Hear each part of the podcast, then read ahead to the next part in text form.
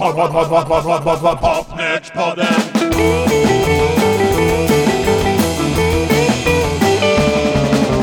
Pod, pod, pod, pod, pod, pod, pod, pod, Popnördspodden.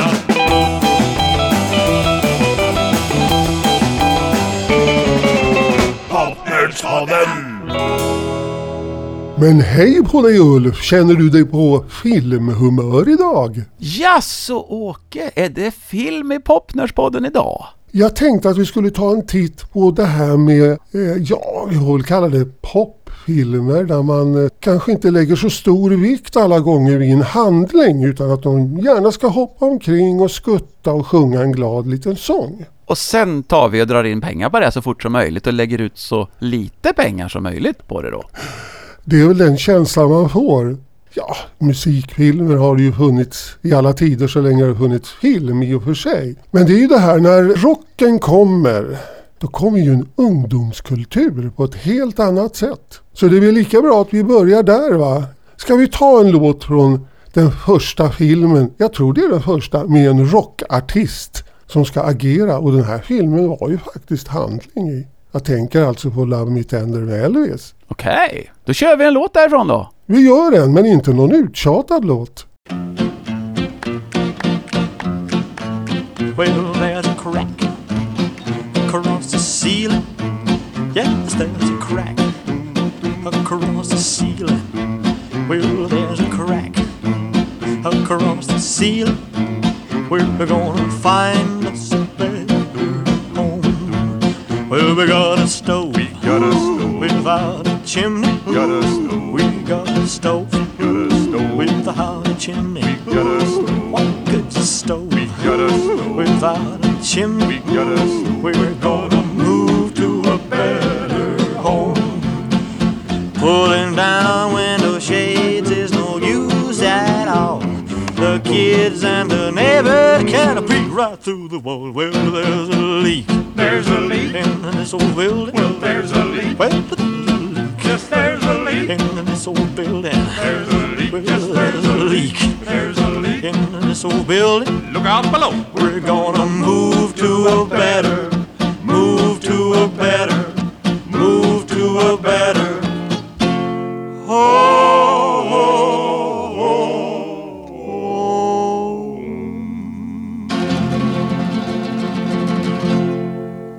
här sjunger han ju egentligen om sig själv för att han kom ju från väldigt enkla förhållanden. Och det gör den här låten handlar om. Kanske därför den är så övertygande. Ja, men visst är det lite lustigt att han sjöng om crack redan på den här tiden. 1956 är ju då detta, och tittar man då på vem var som skrev den här låten, så har man ju det fina kompositörsparet Elvis Presley och Vera Mattsson. Ja, och då misstänker vi att Elvis Presley har nog inte gjort många toner på den låten. Nej, och deras mest kända låt ihop då, det var ju titelspåret Love Me Tender. Nu har jag ju tittat lite på detta, och Elvis, han fick ju dit sitt namn för att han skulle sjunga låten överhuvudtaget. Det var liksom ett krav ifrån Elvis Presleys management att så är det. Och förlag. Han fick väl bara sjunga låtar från ett visst förlag också. Ja, vill ni ha med låten? Då ska Elvis stå med. Vera Mattsson då? Ja, men vi, vi i Sverige tänkte, "Va, vem är det? Ja, det undrar jag också. Vem är Vera Mattsson? Jo, hon var gift med han som skrev låten. Eh, jaha, men inte Elvis Presley då? Nej, han hette Ken Darby och skrev den här låten, men han gav credits till sin fru. Jaha, var han otroligt kär? Det är en del som skriver över sina sommarstugor på frun och sånt där ibland, så att... Eller han kanske inte tyckte att det här Elvis var något att satsa på och ha sitt namn på, vad vet jag? Ja, men det där du sa med skriva över när man har lite problem med Skatteverket. Ja, det har väl gjorts förr några gånger. Ja, men vet du, Ken Darby, han har ju faktiskt en liten bakgrund nu då, eftersom det är ju ingen som vet vem han är direkt, eftersom det står Vera Mattsson då på, som eh, låtskrivare. Men det kan man ju tala om det, att när Bing Crosby spelade in White Christmas, då var det The Ken Darby Singers som sjöng körsången bakom Bing Crosby. Alltså en av världens mest sålda skivor. Man kan väl säga då att han var fylld av succé. Ja, i det fördolda kan man säga.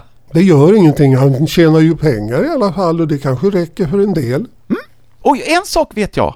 Han var gift med Vera Mattsson från 1932 fram till han dog 1992. Så de var alltså gifta i 60 år. Så att det funkar det här med att skriva över pengarna. Det var inte så att frun tog alla miljarder och stack. Men du, jag tänkte så här. När vi ändå är inne på amerikanska filmer så kom jag att tänka på någonting som i början på 60-talet var en väldigt intressant fluga och det resulterade i sju stycken filmer. Du tänker på surffilmer? Jag tänker på surffilmer och här är titellåten från film nummer två.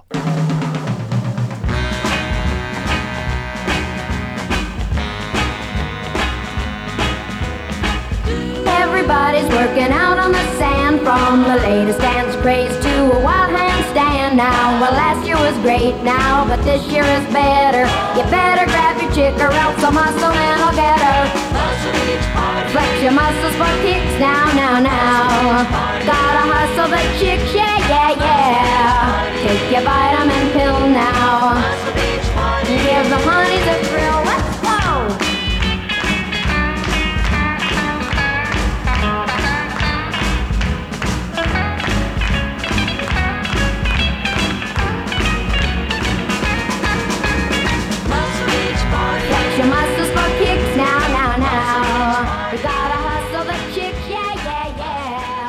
Och är det en surffilm, då är det givetvis Annette Funicello och Frankie Avalon som har huvudrollerna och så dansar de på stränderna i badbyxor och bikini. Ja. Och det är ungefär vad det handlar om, lite kärlek också, men sen är det inget mer. Muscle Beach Party. Då var det ju inte vem som helst utav killarna som fick vara med heller i den här filmen. Man skulle ha lite tvättbrädor och annat uppumpat för att få vara med.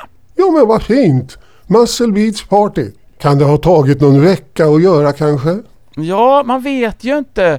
Faktiskt så var ju Stevie Wonder och Dick Dale också med i den här filmen. Och det är ju inte helt fel. Dick Dale är ju en superhjälte på gitarr. Mm. Och Stevie Wonder, han var bara 13 år. Mm. Undrar om han surfar? Jag har inte sett det, så jag vet inte. Ja, det skulle vara intressant. Ja, Jag kan inte riktigt komma ihåg den där filmen. Den försvann ur mitt minne direkt jag hade sett den. Ja, Ja visst, då har vi surfarna där ja. Men och sen, ja vi har ju inte berört så mycket av rockfilmerna. Det är klart det kom sådana också. Som The Girl Can't Help It och Rock Baby Rock It och sånt här. Men alla de där andra, de handlar ju egentligen inte om någonting direkt. Men Elvis-filmerna gjorde ändå det. King Creole, Jailhouse Rock. Det fanns ju en historia i dem. ja, fast det tog ju han igen sen på 60-talet. Ja, då var det ju kanske inte så mycket historia. Nej, Men han var ändå Elvis. ja. Men nu är det ju så att när allt det där hade gått över med surfing och rock'n'roll då väntar ju en ny tid. Mm. Som skulle förändra allt i hela vår värld. Och det jag kommer ihåg från den här filmen mest av allt det var att de satt i en järnvägsvagn, godsvagn till och med, och körde den här låten.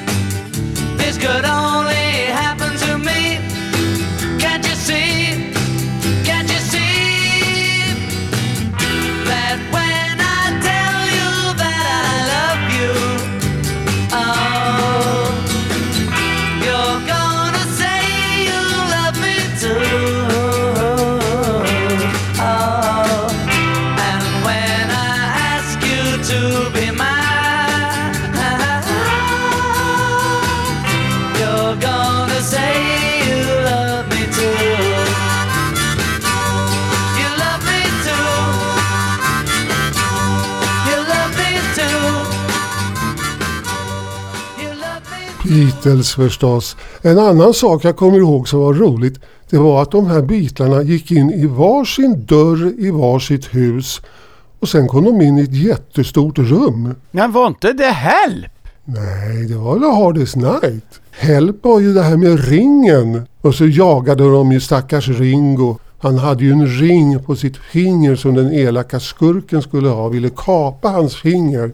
Ja, det var stories det. Ja, men de fick i alla fall filma i fint väder. Det var väl ett krav de hade för att de skulle göra den filmen tror jag. Men om man då tänker på I should have known better, så var ju det en singel i Sverige, men det var ju inte någon singel i vare sig England eller USA. Ja, men det var ju på den tiden när länder kunde göra egna singlar och egna varianter. Det är ju det som är roligt på den tiden. Ja, och det intressanta är ju då att då kom ju de engelsksanktionerade singlarna i Sverige kommer på Parlophone. Men när de svenska gavs ut så kom de ut på Odeon. Det var inte ens samma etikett. Det är ju kanonkul. Och sen gjordes det ju egna kopplingar av LP-skivor. Det var roligare på den tiden. Mm. Men det är klart, nu kan man jaga dem som skivsamlare, de där utgåvorna. Men alltså en sak är intressant. Det här var ju faktiskt Beatles näst mest framgångsrika låt på 10 topp.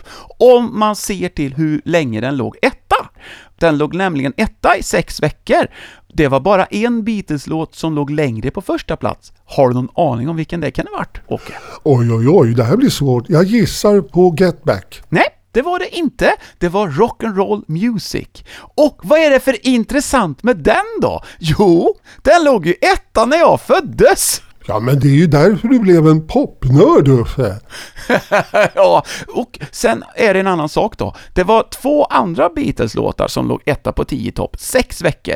Samma som I should have known better alltså. Oj, oj, oj, oj, det här blir svårt. De är ju så många låtarna. Jag säger eh, Hard Day's Night och Help säger jag. Nej, det var två andra. Ett jättebra svar hade varit She Loves You, för det var rätt. Men sen är lite mer svår, eh, kanske. Eh, alltså de populäraste låtarna på 10 topp var alltså Rock'n'Roll Music, I should have known better, She Loves You och Hello Goodbye. Jaha, minsann. Ja, det är lite sådär, jaha, över det kan man tänka. Jag hade blivit ännu mer förvånad om det var Ain't She Sweet. Men den låg ju också bra till. Ja, men eh, på den här tiden så var det så att låtarna låg inte etta i 300 veckor som de gör nu för tiden på Svensktoppen, utan det var väldigt så att det bytte snart. Det gick undan på 60-talet. En karriär kunde ju vara ett och ett halvt år, sen var man passé.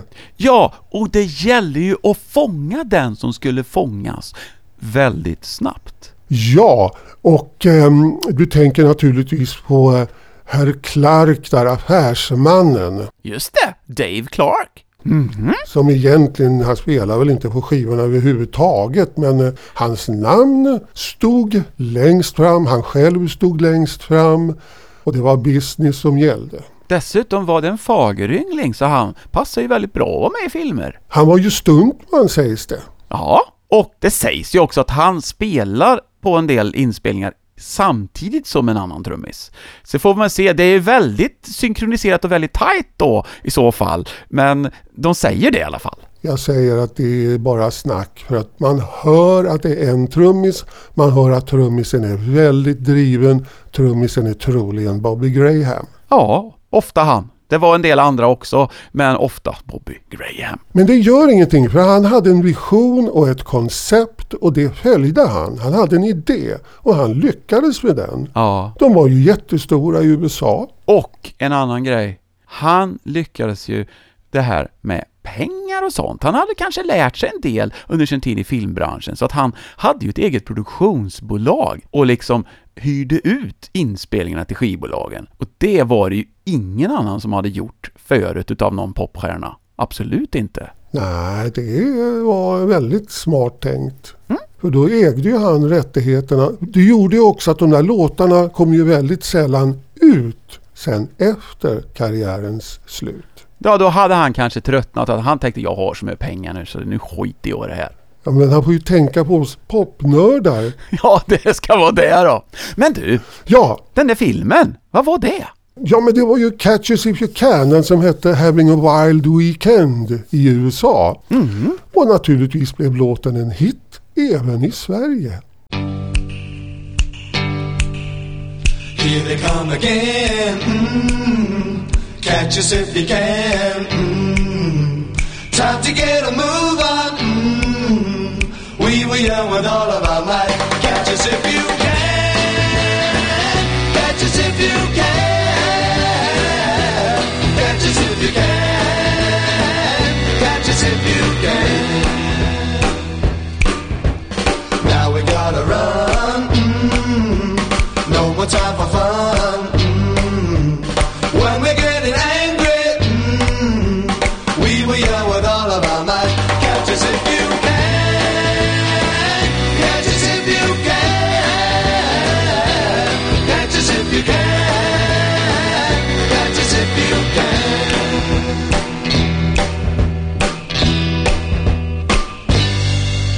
Från början var det ju meningen att Marianne Faithfull skulle spela den eh, kvinnliga huvudrollen i den här filmen, men så blev det inte. Aha! Det var väl synd. Och du, du vet vem det var som regisserade filmen va? Hörru du, eh, vad hette han nu igen?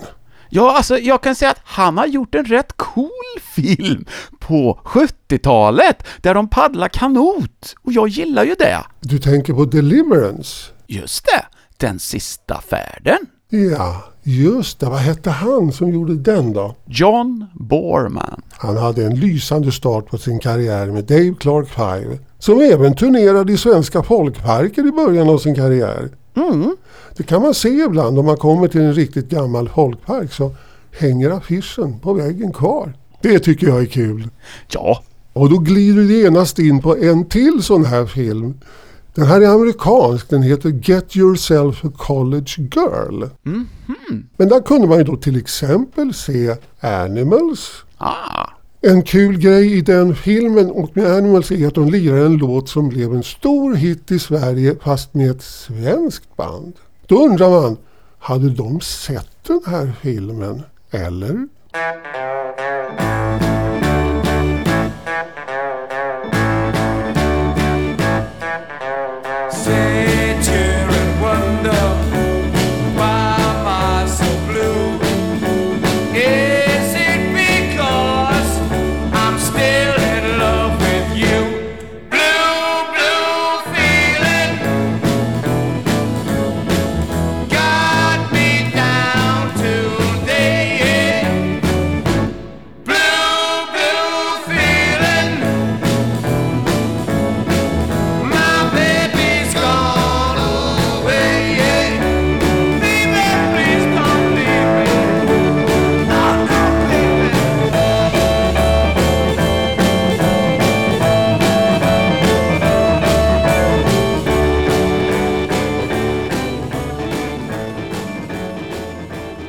Då frågar vi oss alltså om Shanes är riktiga filmentusiaster som ständigt sitter på bio.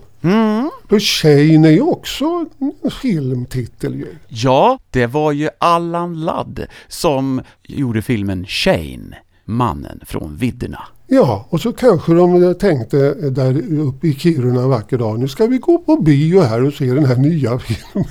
Ja, Eller var det Henkan som hade varit i USA och tittat? Man vet inte. Det var ju så här i alla fall, att när Shanes släppte den här på singel i Sverige, och den blev ju en stor hit, då står det nämligen på skivan Tradd, Arr, Wåhlberg, Rautio, Gran, Elfgren och Henriksson. Kit Sundqvist fick inte credit för den här, men Henkan fick. Och om det var en traditionell låt som de har arrangerat, vad kommer det sig då att det är nästan identiskt arr som Animals? Det är så här tror jag att den här låten med Animals den kom ju aldrig ut i Europa överhuvudtaget på den tiden. Det var ju bara för USA. Ja, och Australien. Så de kanske gjorde en page plant. De gjorde det. Och då var det så här då att eh, han som skrev den hette Jimmy Henshaw. Och han var med i ett band som ett tag faktiskt innehöll Keith Emerson. Hoppsan sa. Och han var inte med så länge, men det här bandet, som heter likadant som ett gäng från Åtvidaberg som vi har spelat här i Popnörspodden förut, de hette The VIPs. Det här är mystiskt. Och de bytte namn sen på skiva två gånger. Har någon aning om vad de bytte till? Spooky Tooth. Ja, ja men det är Spooky Tooth, det är rätt. Men de hette Art också först. Just det, Supernatural Fairytale. Ja. Ja, men en rolig grej, det är ju det att i efterhand har det kommit ut lite outgivet material med VIPs. Och då var det så här att de var i Tyskland och spelade in en demo av just Blue Feeling. Och då hör man ju att det här är lite annat stuk. Alltså, så här lät originalet.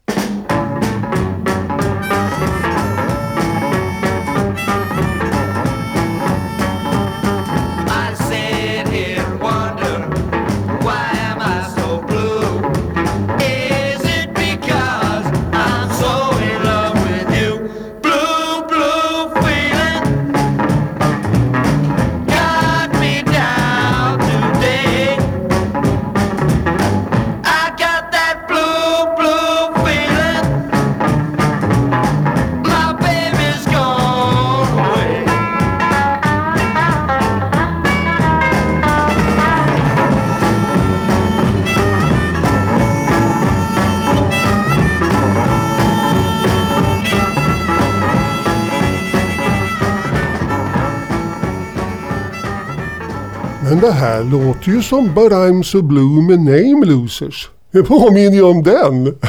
Men orden var samma som Animals. Men det var alltså Animals som arrangerade om den då kan man ju säga. Ja, precis. Men det är mystiskt hur allt det här nu hamnar sen som tradd arr hos Chains själva. En exakt kopia av Animals arrangemang. Vi brukar ju ofta prata om att de är fula utomlands och sådär, men i Sverige var de ganska de tänkte väl precis likadant där, det är ingen som märker det här. Och det har de nog inte gjort, för jag eh, vet inte om Jimi Henshaw någonsin har fått några pengar ifrån Sverige. Om vi återgår till filmen då, Get Yourself a College Girl, så var det ju så att det fanns ju lite eh, kvinnliga deltagare i filmen. Och Dave Clark Five var ju faktiskt också med. Ja, tänker du på Astrud Gilberto som kvinnlig? Ja. Ja, men alltså en skådespelare i filmen, det var ju faktiskt Nancy Sinatra. Jaha, men hon var inte med på soundtracket. Nej, men hon var med i filmen. Hon var skådis där bara. Ja! Ja.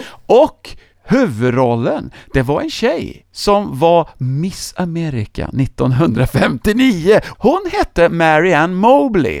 Sen det roliga är att hon hade en kompis i filmen som då spelades av någon som heter Chris Noel, men hennes rollnamn var Sue Ann Mobley. Alltså nästan samma namn som skådespelaren. Det är jättekonstigt. Och ganska ointressant, men det är nördigt i alla fall. Det är nördigt så man nästan svimmar. Det är det ju faktiskt. Nu ska vi gå raskt vidare till kanske den allra sämsta popfilmen som någonsin har gjorts. Oj! För där är det inte mycket handling och handlingen är helt obegriplig. Enda ljuspunkten är väl egentligen att vid ett tillfälle sitter tio trummisar och trummar samtidigt. Ja, och en av dem är ju Bobby Graham som vi pratade om alldeles nyss. Och det tilltalar ju mig. Ja, Men det finns åtminstone en bra låt i den här filmen. Och det är med Graham Bond.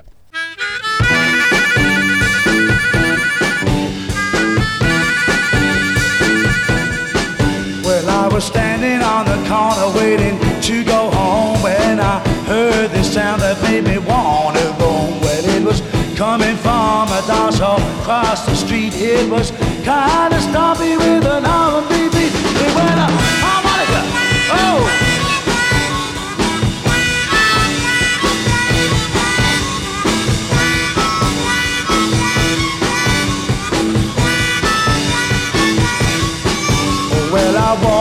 Across and I stepped inside. There was a whole load of places where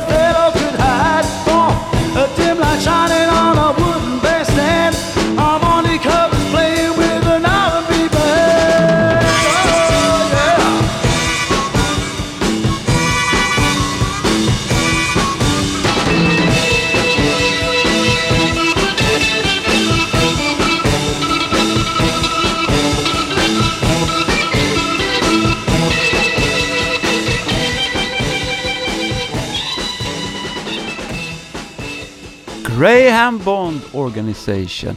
Och det var ju inte vilka som helst som var med där. Trummisen Ginger Baker, basisten och då munspelaren Jack Bruce. Ja, men det här är 65 så man känner knappt igen dem. De är väldigt ungdomliga. Det är en väldigt härlig film och Graham Bond, han tar i när han mimar så det är sådär övertydligt, sådär härligt övertydligt. Det blir väldigt roligt. Ja, det blir väldigt roligt. Men alltså det är ju så här ändå att som den nörd man är måste man ju ha alla de här, kanske inte jättebra filmerna, men ändå. Det är ju ett kulturarv som man måste ha i sin ego. Jag får väl erkänna att jag har ju köpt i stort sett alla sådana här filmer. Så Gonks Go Beat, ja då, den står i samlingen. Mm. Gonks Go Beat, detta mästerverk från 1965. Och vi pratade ju faktiskt om den här filmen bara för några veckor sedan, när vi pratade om det skånska bandet Gonks med Ola Ström och eh, Mora Mårtensson och dem. Ja, precis. Det är ju ändå en, en viktig del av musikhistorien. Gonken. Ja, och undrar jag om inte den var med och betala lite, för det dyker upp lite gonkar här och var i, åtminstone på credits i början och slutet av filmen och sen lite grann mitt i. Så att det var väl en produktplacering som bidrog till en del av budgeten för den här filmen kan jag tänka mig. För att eh, egentligen så har inte själva handlingen någonting med gonkar att göra. Nej, det finns ju ingen handling i stort sett. Men det är som det är med de här filmerna. Nu tänkte jag att vi skulle gå vidare med de som vi redan har nämnt, nämligen Chains. Aha, För att eh, det finns ju en svensk popfilm. Ja, helt utan handling i och för sig. Men många band spelar och jag tror den bara visades en enda gång på 60-talet.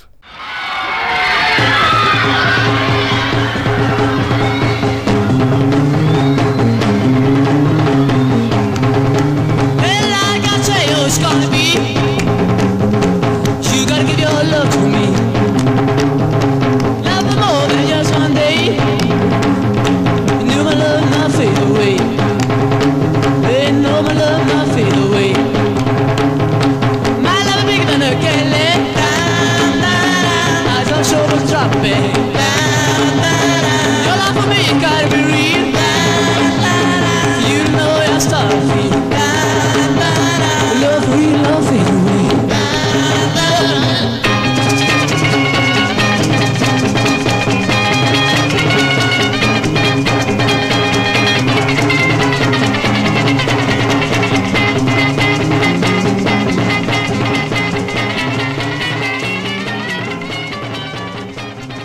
Shanes med Not Fade Away, en låt som de aldrig gjorde på skiva, men här fanns den i denna härliga film. Idolparaden. Ja, popfilmen som försvann, kan man ju säga.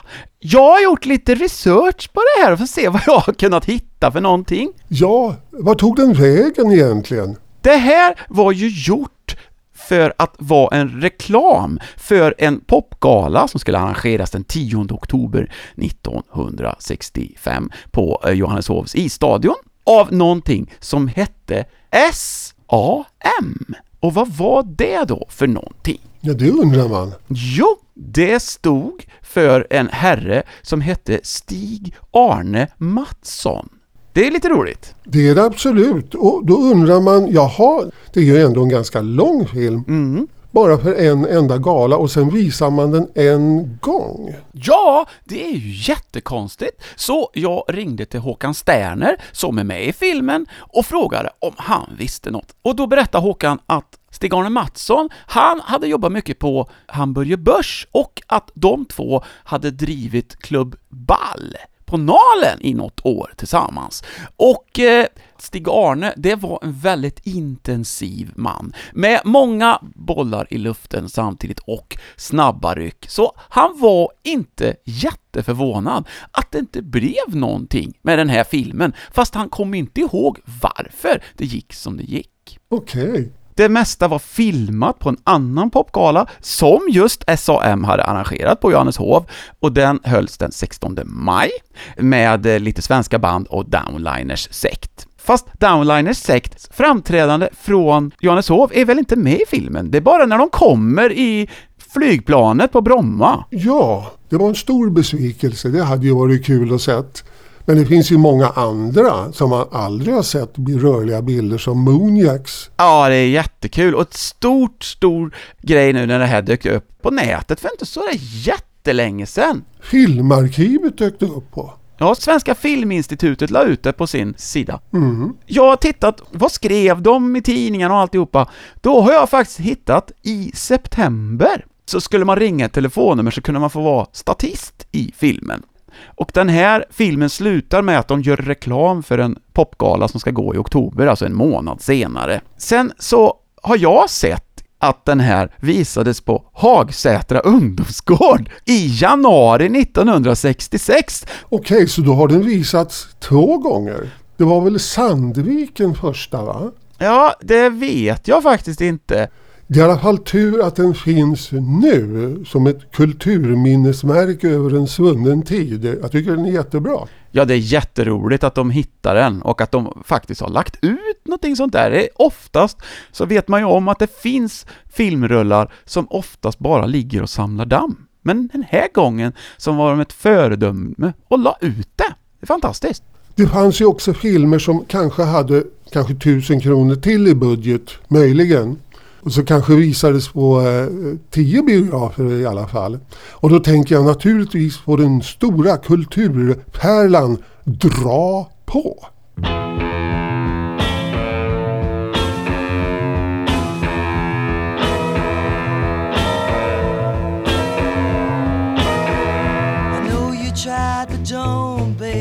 Criticize my ways, babe. I've got time to choose, babe, so don't try hard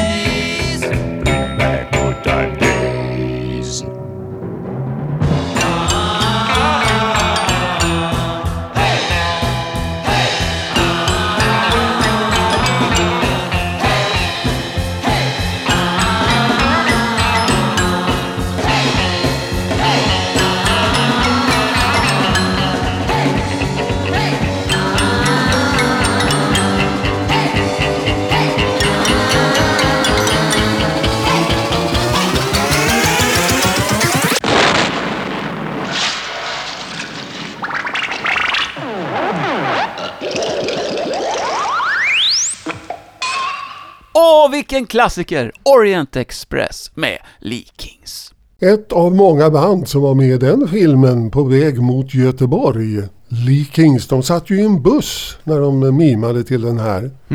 Och skojsade och hade sig. Och sen så fick de bada på ett konstigt sätt, var det inte då så? Ja, de hade tunnor. De var klädda i tunnor, ja. Just det. Men det är också samma sak. Det är roligt ändå att det finns. Och där kan man ju se Shanes, Ola Janglers och Eva Rydberg, Spotniks, Jerry Williams. Till och med Cornelis tittar ju fram där. Ja. Vår vän Johnny Lundin då är med i Lee Kings och mimar till detta, fast just den här låten är ju inspelad innan han kom med i bandet. Ja, han sitter där i bussen ja, och, och, och skrattar gott åt tokigheterna. Vi hade ju med den här även nu i programmen om Malmö.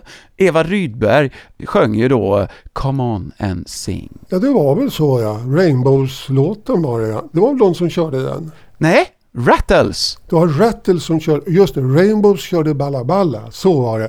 Det var svårt att skilja de där tyska banden åt. Det är bara Lords som man kommer ihåg, för de såg så konstiga ut i sina frisyrer. Det såg ut som alla hade peruk. Prins Valiant såg de ut som typ. Ja, men man kommer ihåg dem. Ja. Just därför. Okej, dra på alltså. Ja, den har väl många kallat för en kalkonrulle. Kanske med rätta, men det bryr vi oss inte om. Tack Hasse Wallman för den filmen. Ja! Det är eh, ju faktiskt så att eh, den gjordes och den ju, och finns ju också ett roligt kommentatorspår på DVDn. Ja, det är härligt.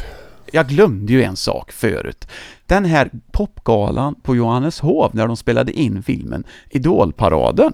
Ja, Där var det ju ett engelskt tjejband som hette Dollys som var med. Och det är ju faktiskt så att den galan recenserades i Svenska Dagbladet. Alltså den, den är så rolig, tidstypisk, så jag tänkte jag ska nästan läsa, citera lite grann utav det här jag låt höra. eh, recensenten som heter Ludvig Rasmusson, ju en berömd musikskrivare i många, många, många år. Han var inte så imponerad av de engelska inslagen. Han tyckte att svenskarna vann överlägset, att Downliners Sect var inte bra, och om Dollys säger han så här. Allra mest överflödiga var fyra små, feta och fula engelska flickor som sjöng pipigt och illa och kallade sig Dollys. Varför får aldrig den manliga poppubliken något trevligt att titta på? Varför kommer aldrig Cilla Black eller Françoise Hardy hit? Jaha, han skulle ju pröva då att skriva en sån recension idag. Ja, och vi kan ju då tillägga att Stockholms universitet promoverade Ludvig Rasmusson till hedersdoktor 2010, så då vet vi hur vi ska uttrycka oss. Men alltså, det har hänt en del hur man uttrycker sig, faktiskt. Ja, Jättestor skillnad. då har ju ändå tiden förändrats till det bättre. Ja, den där filmen drar på, en kul grej på väg till Götet, den har ju massa musik, men den är ändå ganska svår att se i en sittning. Det är sant. Men man kan titta ibland på de musikaliska inslagen. Ja! Då är det helt okej. Ja, Jag tänkte också vi skulle nämna en film av Janne Halldorf. Men där eh, jag vet faktiskt inte om de deltar i filmen Fabulous Four eller om det är bara ljudspåret. ja, Livet är stenkul som den här filmen heter lever ju verkligen inte upp till sitt namn, för den är så jäkla seg. Fabulous Four är med i några sekunder bara, och blinkar man så har man missat dem. De står och lirar en låt på en klubb. Är det Rotten Rats då, deras bästa låt? Nej, men den kan vi ju spela nu. Ja, den tar vi för den är ju med på soundtracket i alla fall.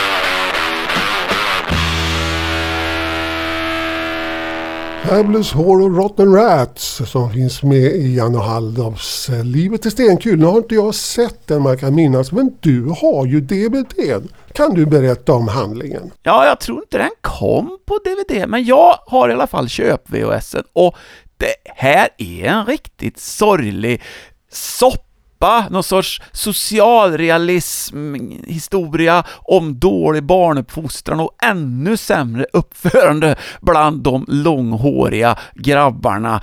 Maj Nielsen, som sen gifte sig med Tommy Blom i verkliga livet, hade en av rollerna och huvudrollen hades av Inger Taube. Så var det. Men Keve Hjelm var med och Lars Hansson och sen så var även regissören då Janne Halldoff, med och gjorde en Hitchcock kan man säga, för han hade rollen man på gatuservering. Man på gatuservering i dessa tider. Då blir man väl utskälld och inlåst. Hörru du, eh, nu eh, har vi ju rört oss lite i pop-eran men efter den kom ju en helt ny era, nämligen flower power, psykedelia och då blir det en annan slags filmer som ska säljas till ungdomen. Till exempel The Trip.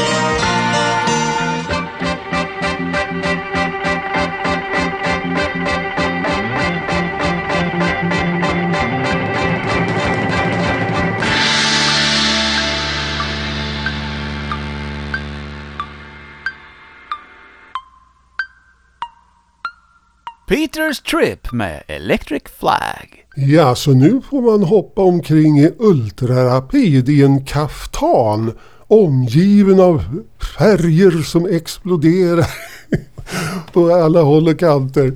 Nu är det dags för psykedeliska filmer. Flower power Uffe.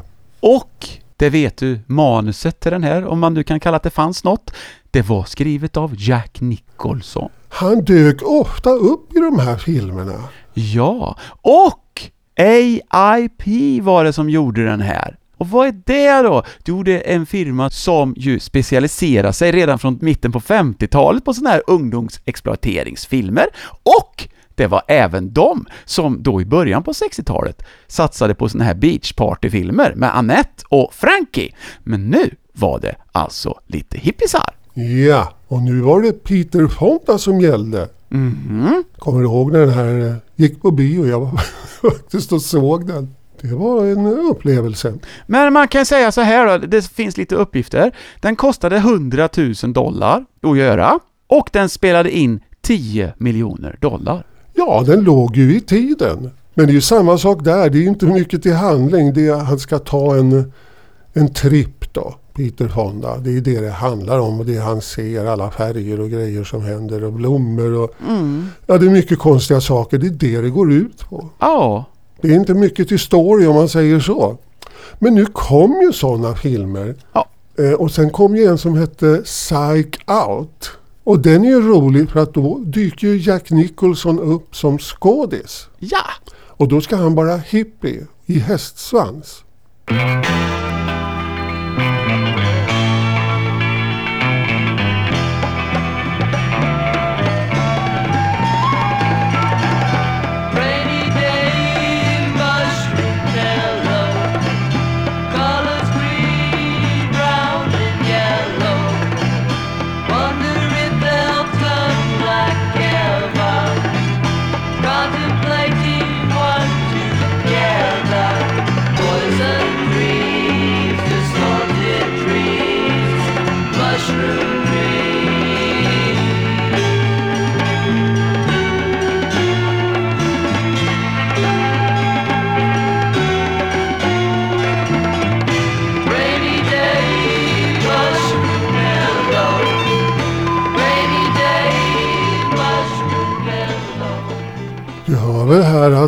Bongotrumman återvänder från beachfilmerna. Nu är de här igen. Ja, de har ju kvar den i rekvisitaförrådet på AIP och det är väl bra. Strawberry Alarm Clock var det här med Rainy Day Mushroom Pillow och det vet ju alla att gitarristen därifrån, farbror Ed, han fick ju en vidare karriär sen, eller hur Åke? Ja du, han lyckades ju bra med sitt band Lynyrd Skynyrd några år senare. Ja, det är ju gitarristen med det här, han med just som gjorde hooken på Sweet Home Alabama, Ed King. De var ju tre gitarrister i Lynyrd Skynyrd, men det var han som spelade de mest eh, igenkända slingorna i den låten. En rolig sak med den här filmen, Psych Out, det var ju det att Jack Nicholson hade ju ett band i den filmen och de stod och repa vad hette de? Mumbling Jim, tror jag. Ja, ja, jag kommer inte ihåg vad bandet hette men det låter som ett eh, trovärdigt namn, ja. Och när de lirade då, då var det ju så här att det spelades en låt som faktiskt kom ut på skiva med ett eh, band som hette Bowen Z Creek. Jaha minsann. Det innehöll ju några killar som så småningom blev countryrockstjärnor i USA på 70-talet. Hoppsan, nu är vi och gräver ordentligt hör jag. Vad är det för några figurer du tänker på? Jo, till exempel han som spelade pedal steel i Poco, nämligen Rusty Young. Och så här lät den låten, men det är alltså Jack Nicholson som är bandledare i filmen, fast det var inte de som lirar då. Men så här lät den, Ashbury Wednesday.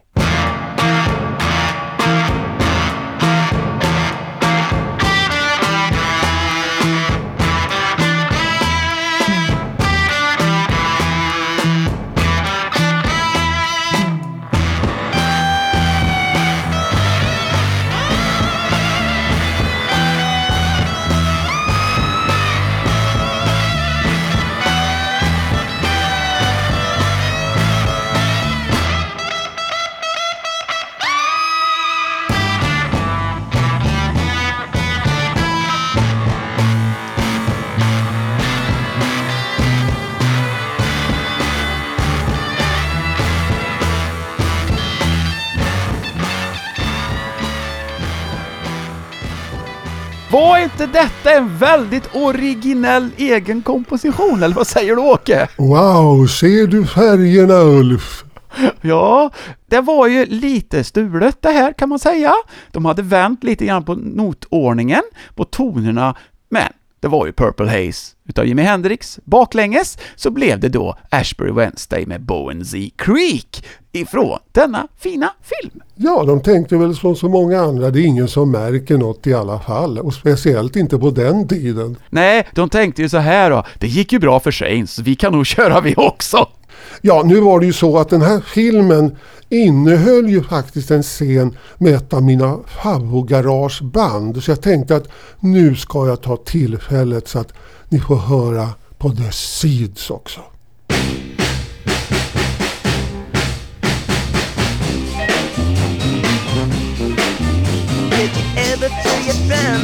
Different? A nine for nine, the equal nine. And the king is the courtyard is just to crown. The garden grows, there's a black day. There's a plenty of crows that fly away. The flowers are dead, are fading away. There's somebody pointing a finger on you. There's a somebody pointing a finger on you. Said a no, a no, a right on you. Said a no, a no, a right on you. A point a finger right on you. A point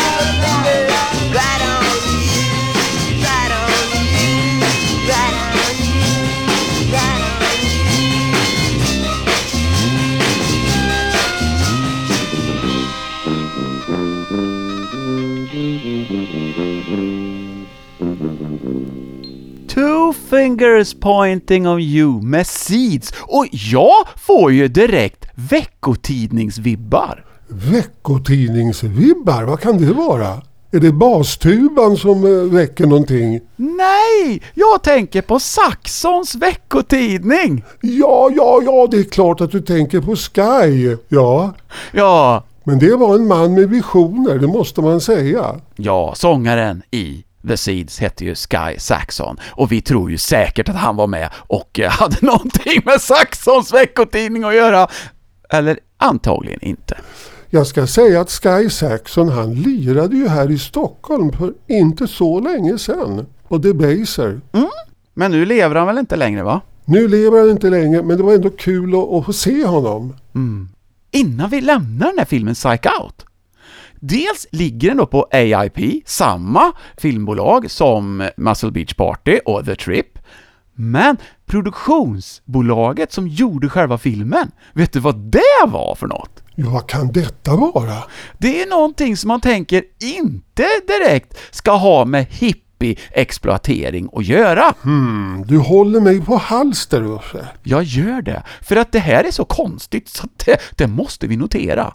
Det är nämligen Dick Clark Productions som har gjort den här filmen. Ja, men han är ju en opportunist. Han hänger på det som är populärt för dagen så han tjänar några dollar. Så är det ju. Men egentligen är väl Roger Corman som är den största bland de här tidens B-filmsproducenter. Så är det, och det var ju han som hade gjort The Trip, men han som var regissör här hette Richard Rush. Men Susanne Strasberg hade ju huvudrollen i både den här filmen och i The Trip. Mm, en riktig flower power girl. Ja, i alla fall på film. Och vad jag förstår så ska vi faktiskt vara kvar på AIP för nästa film också! Ja, hörru du, eh, för att eh, vi har ju en koppling här med Jack Nicholson som vi ju eh, talade om förut. Hojfilmer Ja. och dylikt. Han var ju med i en del sådana. Och, och så Peter Fonda förstås som också jag nämnt tidigare. Och i den här filmen som är Vilda Änglarna då är det ju Peter Fonda. Jack Nicholson var väl framförallt med i Hells Angels on Wheels som den hette där hans namn var Poet. Ja, även, han var ju med i Easy Rider också faktiskt, Nicholson. Ja men då börjar det bli inte den här typen av hojfilmer för det här är mer exploatering jäklar anamma. Easy Rider då börjar det bli en riktig film med kvalitet och det kan man inte kan säga om alla de här hojfilmerna som kom. Nej, men det är ändå Roger Corman som har regisserat, igen. Roger Corman är ett geni på sitt sätt. För han distribuerade ju även Ingmar Bergmans filmer i USA. Och det var ju så att i förra filmen, Psych Out, där var det så att det fanns ett parti där som var inspirerat av eh, Sjunde inseglet av Ingmar Bergman, insprängt i detta. Det är också lite roligt. Ja, det är kul. Men nu tar vi en hojfilm och ett tema som vi alla känner igen. Vi riktigt ser Peter Fonda när han startar upp Harlin.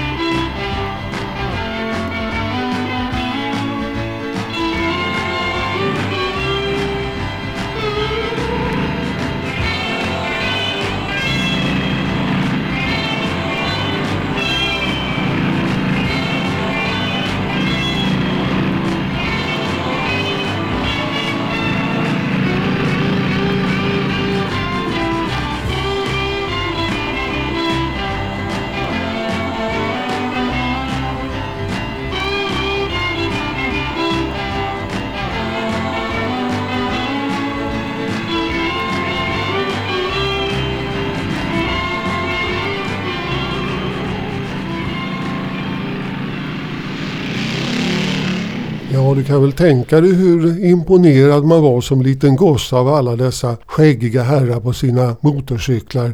Davy Allen and the Arrows var det väl som stod för låten. Men du, det fanns ju ett svenskt band som gjorde cover på den här, som du faktiskt har ju ganska många beröringspunkter med. Hörru du, det stämmer ju det också. Du tänker på Willy.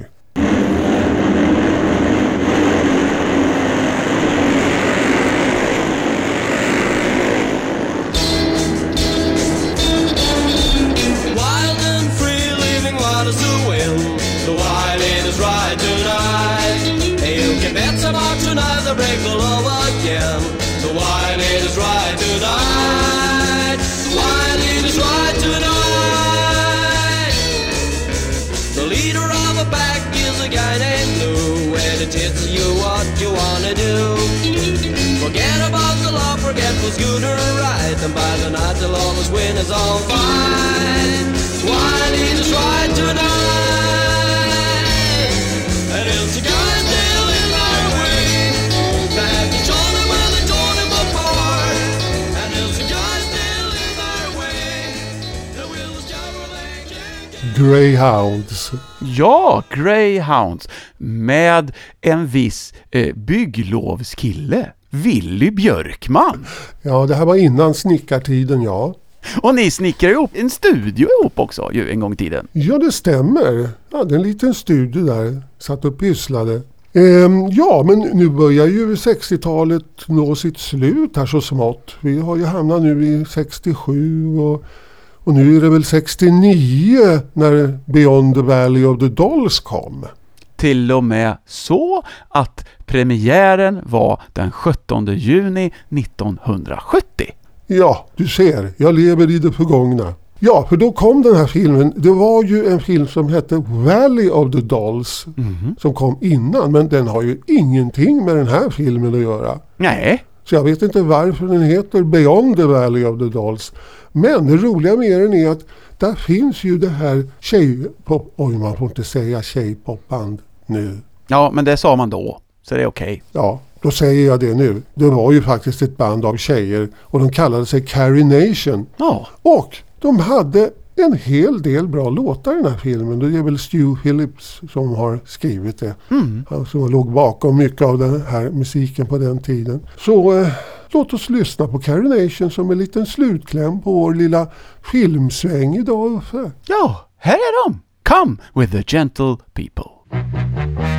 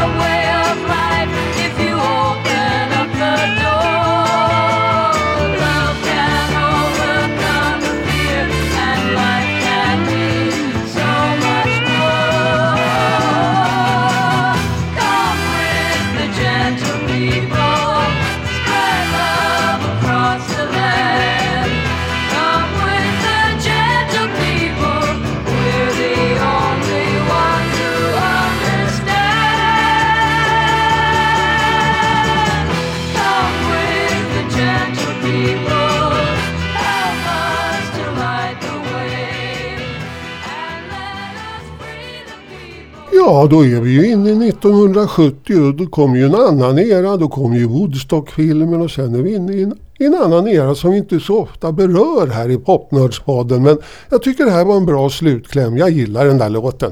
Ja, och vi kan väl ändå beröra lite om den här orkestern då, Det The Carrie jag. Nations. Det var väl så att de inte spelade på skivan och de sjöng inte heller. Eh, Skådespelarna var Dolly Reed, Cynthia Myers och Marcia McBroom. I eh, själva verket så var det studiomusiker, men sångerskan som sjöng här, hon hette Lynn Carey, så att hennes namn fanns ju med i deras gruppnamn lite grann i alla fall då. Lite kul är ju det. Just det, Lynn Carey. Var, var det Mother Lion hon var med i? Mama Lion hette de. Just det, de kommer jag ihåg längre fram i 70-talet där. Ja, och Beyond the Valley of the Dolls fick alltså avsluta vår lilla resa in i filmens värld. Ja, då har vi tagit en titt på det. Jag undrar vad vi hittar på nästa gång Uffe. Jo, då ska vi åka till Göteborg. Göteborg. Blir det Beachers och, och Shakers och, och eh, alla de här fina grupperna då? Det blir grupper från Göteborg. Och det fanns väldigt många grupper, så vi får se hur många program det blir. Vi var ju i fyra program i Malmö, och jag undrar om det inte blir fler i Göteborg. Det lutar åt det. Det tror jag nog att det blir och jag bävar inför Stockholm. Vi får se hur det går. Men det var allt för idag, så ha nu en trevlig fortsättning på era liv fram tills nästa program kommer. Ja, och så plocka fram Dra på nu ur DVD-samlingen och njut. Ja, och kolla på Popnördspodden på Instagram och Facebook och allting. Och lyssna på de gamla programmen igen, för de är säkert lika bra nästa gång man hör på dem. Det är de. Hej då! Hej hej! Pod,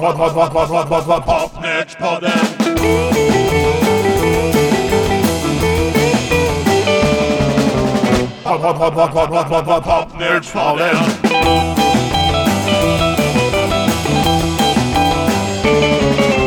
Popnördspodden. Du har lyssnat på Popnördspodden, ett program med Ulf Henningsson och Åke Eriksson.